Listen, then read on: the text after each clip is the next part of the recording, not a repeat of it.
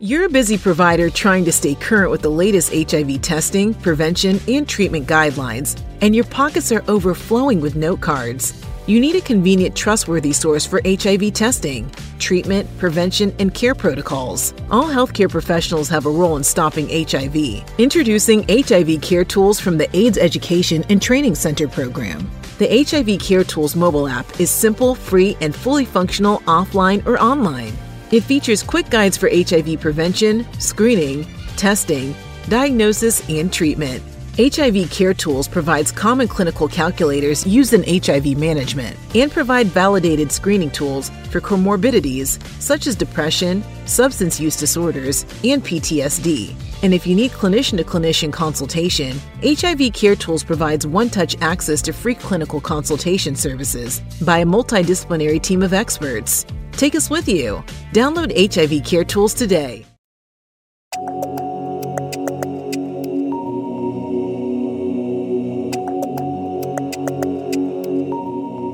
Welcome to NECA in the Know, a podcast for healthcare providers in the HIV field.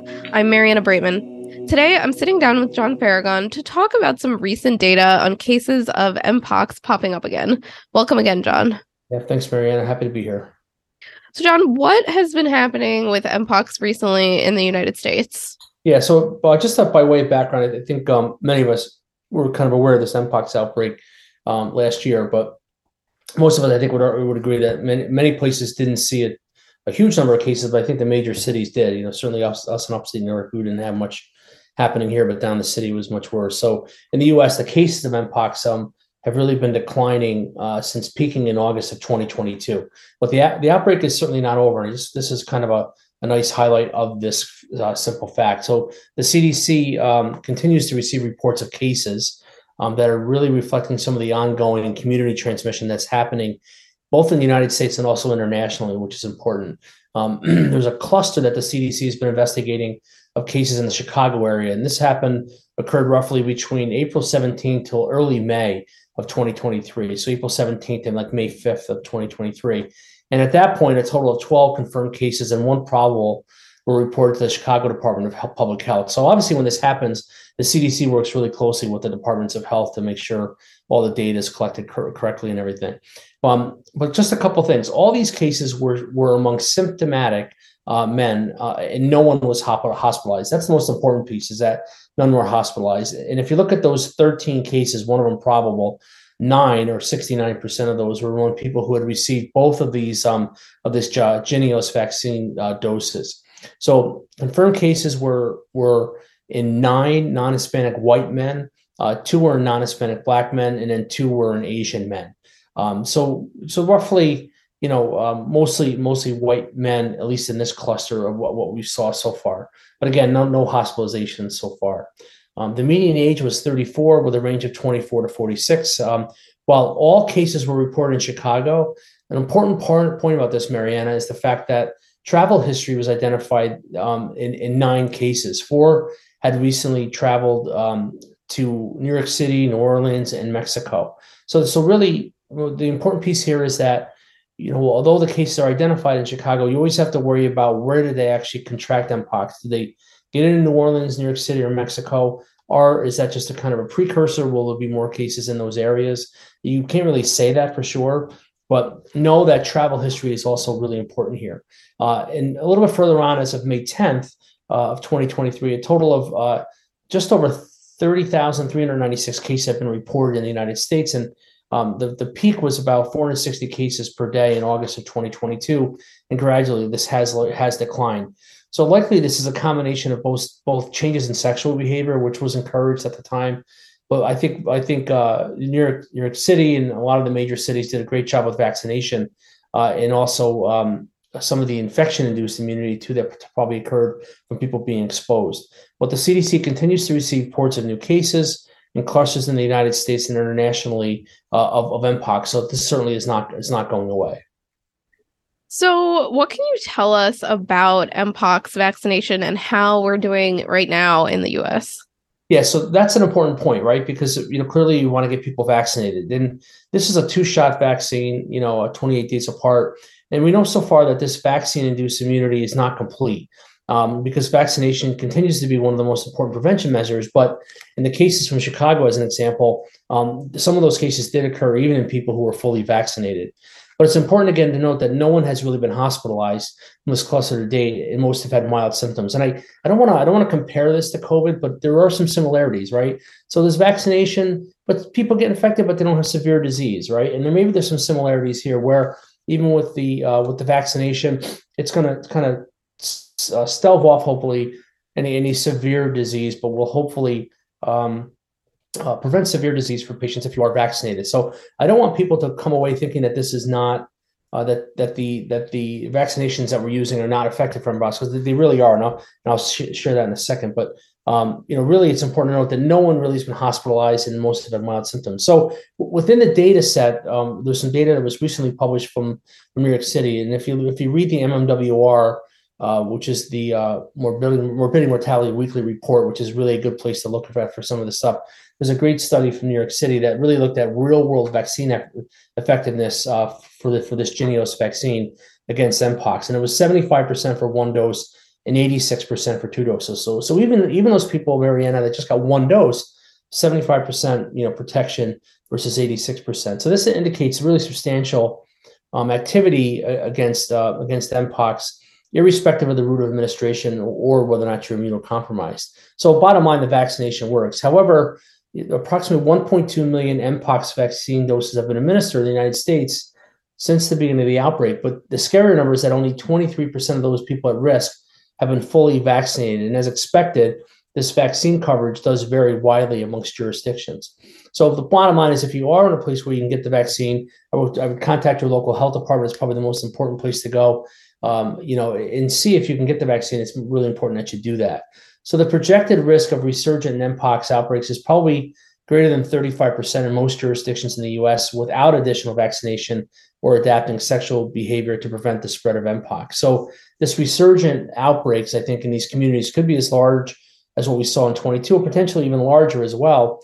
And now with the summer season upon us, you know, we're looking at early June now um, you know, this uh, this this really could could lead to a resurgence. So I think that's really the big concern is what's going to happen uh, in, in the summer months, especially um, you know as we get into to late June, July, and August for 2023. Right. So, what can we do in terms of preventing a renewed outbreak?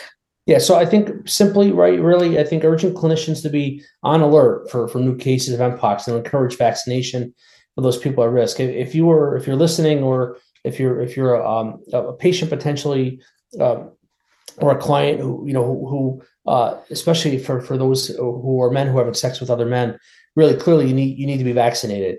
Uh, and if mpox is suspected if you, even if you're not vaccinated want to make sure we're testing the patients right? Um, that that even if they were previously vaccinated or had mpox. So don't don't think that because they're vaccinated that this isn't mpox. So that's not always true either clinicians really should be refamiliarizing them with the mpox symptoms the specimen collection some of the lab test procedures. And again, you know, us where I am, we didn't see a lot of this, but I'm sure if you're in the city in New York or in other major major centers, you probably saw more, much more of this than, than we did. But for clinicians, really remember to conduct a thorough patient history to assess uh, possible mpox exposures, uh, epidemiologic risk factors as well. And, and I think most of us are realizing this, but mpox is really transmitted through close, sustained physical contact, and it's been almost exclusively associated um, with sexual contact in, in, the current global outbreak. So it's important to take really detailed sexual histories if if, if, people are suspected mpox, and also I think if it's possible, even to do some um, some tracing of uh, of contacts to make sure that other people are identified as well. Um, recall that we do have tecovirimat, which is uh, considered the first line uh, among options that have not been approved by the U.S. Food and Drug Administration, but it is it is available uh, for, for people to treat uh, eligible patients with mpox. Most places that had uh, had had to deal with mpox or were concerned about having to deal with it have set up um, uh, protocols or have gotten gotten the medication either from from from their department of health locally or from CDC uh, under those INDs that, that have been created that, that were kind of streamlined last year. But if a, but if a clinician intends to prescribe the tecovirimat, consider seeking access also through enrollment in a very important study is the ACTG, which is the uh, AIDS Control Trial Group, the STOMP trial so that we can really determine efficacy of this drug. If you know that there's really no data um, on efficacy for, for tecovirimat, and the STOMP trial is really trying to systematically do this. So this trial includes a placebo-controlled randomized arm and also an open label option for individuals with severe disease or, or those who decline randomization. There's also an arm for people who are immunocompromised. And also, uh, we, we, know, we know some of the uh, some of the centers that actually are involved with the site there's also an availability of getting enrolled remotely uh, and med- having medication shipped to patients. I think they do it online. You actually talk to them, you do like a televi- televisit, and, and they can actually get you enrolled into the study. So I encourage clinicians that out there are listening today who may have patients who want to use uh, oral tecovirimat to really consider uh, enrollment in this ACT, uh, this ACTG STOMP study um, to make sure that we can actually get some good data on tecovirimat and actually some have some randomized data. I think that's important. Can you talk a little bit about the vaccination schedule and who should get it for mpox? Yeah, so you know, again, I don't, I don't think we've talked about this in a while. Um, I know uh, Dr. Gillespie did a did an episode on this once uh, in the summer last year, but uh, this this Jynneos vaccine is given as a as post exposure prophylaxis, so both to people with known or presumed exposure to the mpox virus, but it can also be given to people with risk factors that may make them more likely to um, have been exposed to mpox. So as post-exposure prophylaxis, vaccine should be given as soon as possible, ideally within four days of exposure. However, administration four to 14 days after exposure can still provide some level of protection. So what's interesting about this is that this is a vaccination that you can actually use after somebody's been exposed. So you want to make sure that if you have somebody in your clinic and you think they've been exposed and they have a positive mpox test, you can actually give them the vaccine. Uh, people who are vaccinated should really continue to avoid close skin to skin contact with someone who has mpox. And then the vaccine usually involves two vaccine doses that are given 28 days apart. So, um, so after that, Marianna, the peak immunity is usually 14 days after the second dose. That's when you get your best benefits. So you get your first dose, another dose of 28. 14 days after that is when you really see your peak for um, for for immunity. And people who have previously received only one vaccine dose, this is an important piece, are encouraged to receive that second dose as soon as possible. You don't repeat the series; you just give people that second shot. So those of you who are out there who may have only given one shot to a patient, maybe you want to go back into your records and say, these are the people who only got one shot. Let's give them a second dose. Now, based on the New York City data, you know, it's not a huge difference, but it was 75%. And after the second dose, it was 86% protection. So it really does give you additional immunity by having that second dose. So I encourage you, if you if you haven't gotten the second dose, to make sure you, you do that. Um, and then duration of immunity after one or two doses is really unknown at this point. Um, so a couple other things too. The, the CDC does not recommend routine immunization. So we're not re- recommending Mpox for everybody in the general public. Vaccination really should be offered to the following. These are the potential high risk people. When I say high risk, that's kind of a difficult term to use too, but high potential for exposure to Mpox, I guess, is a better way to kind of say it. But obviously, people who um, who uh, who had known or suspected exposure to some with Mpox, people who have a sex partner in the past two weeks who was diagnosed with Mpox, anyone who is gay, bisexual, or um, men having sex with men, or transgender or non-binary people, including adolescents who fall into some of these categories. And especially in the past six months, if you've had a new diagnosis of uh, chlamydia, gonorrhea, or syphilis, or more than one sex partner.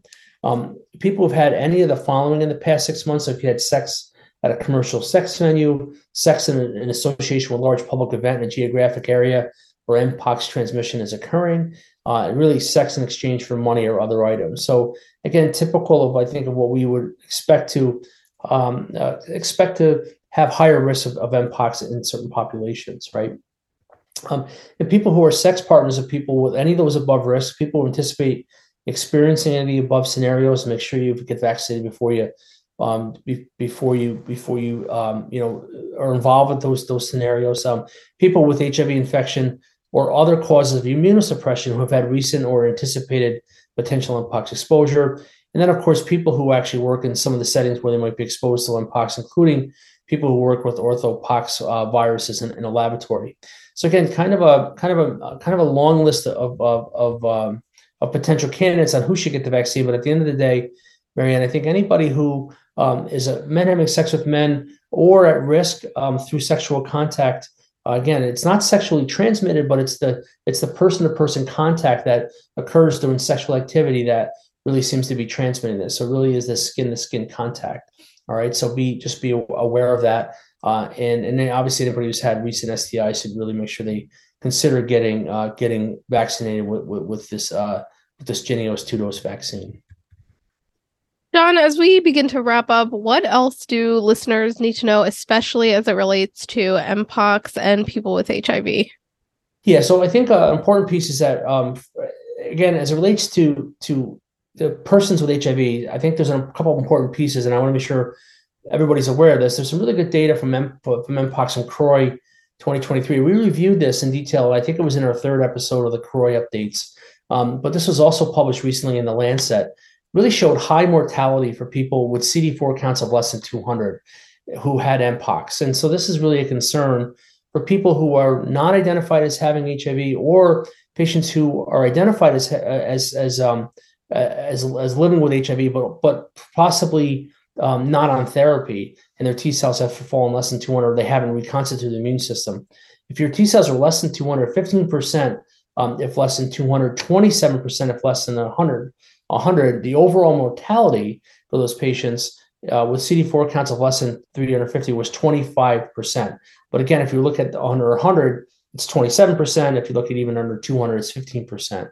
So again, really high numbers of mortality. These are patients dying from mpox related um, uh, related syndromes that I think are really important for us to be aware of as it relates to our, our, our persons living with HIV. And some also experience this immune reconstitution syndrome um, if they started on ARV, on ARV therapy. And of those patients, there were 21 of them.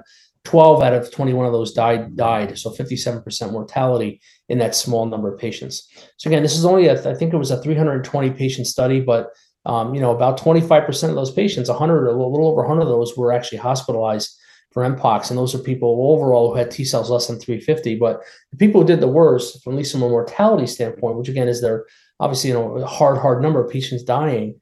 Um, uh, it, it, was pretty bad if, if you're if you either you restarted antiretrovirals in that first couple of week period having mpox or if you had had low T cells and um, uh, especially those patients who had T cells less than 200 or less than 100 or even worse. So just be aware of this. I think of that. You know, I think we should probably be thinking of uh, mpox uh, infection in, in the setting of somebody who who who was living with HIV. To you know, if they have no CD4, low CD4 count, to make sure we're doing the right thing for them, and maybe potentially withholding therapy uh, if you're going to restart, or not starting therapy if they're less than because of the iris risk, and also for those people who um, who are not on therapy and you don't have mpox now today you know obviously making sure that patients are, are undetectable and have the highest T cell counts they can by taking their therapy every day to, to potentially avoid some of these really bad um, sequelae of of mpox. I think that's the important piece that of of of that piece of data that I just want to put out there uh, for providers who might be dealing with this. John, thanks so much for joining us and telling us all about mpox and how we can help prevent the spread of this virus.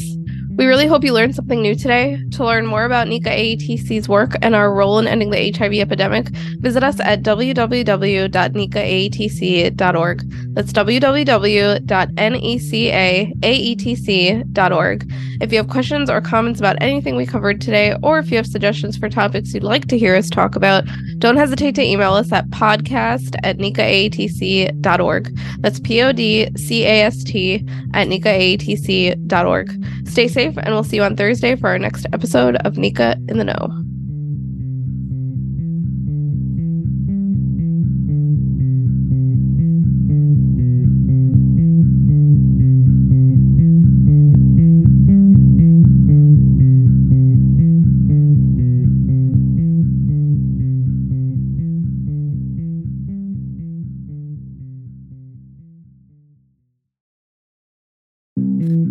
Presentation is supported by the Health Resources and Services Administration, HRSA, of the U.S. Department of Health and Human Services, HHS. The contents are those of the authors and do not necessarily represent the official views of, nor an endorsement by HRSA, HHS, or the U.S. government.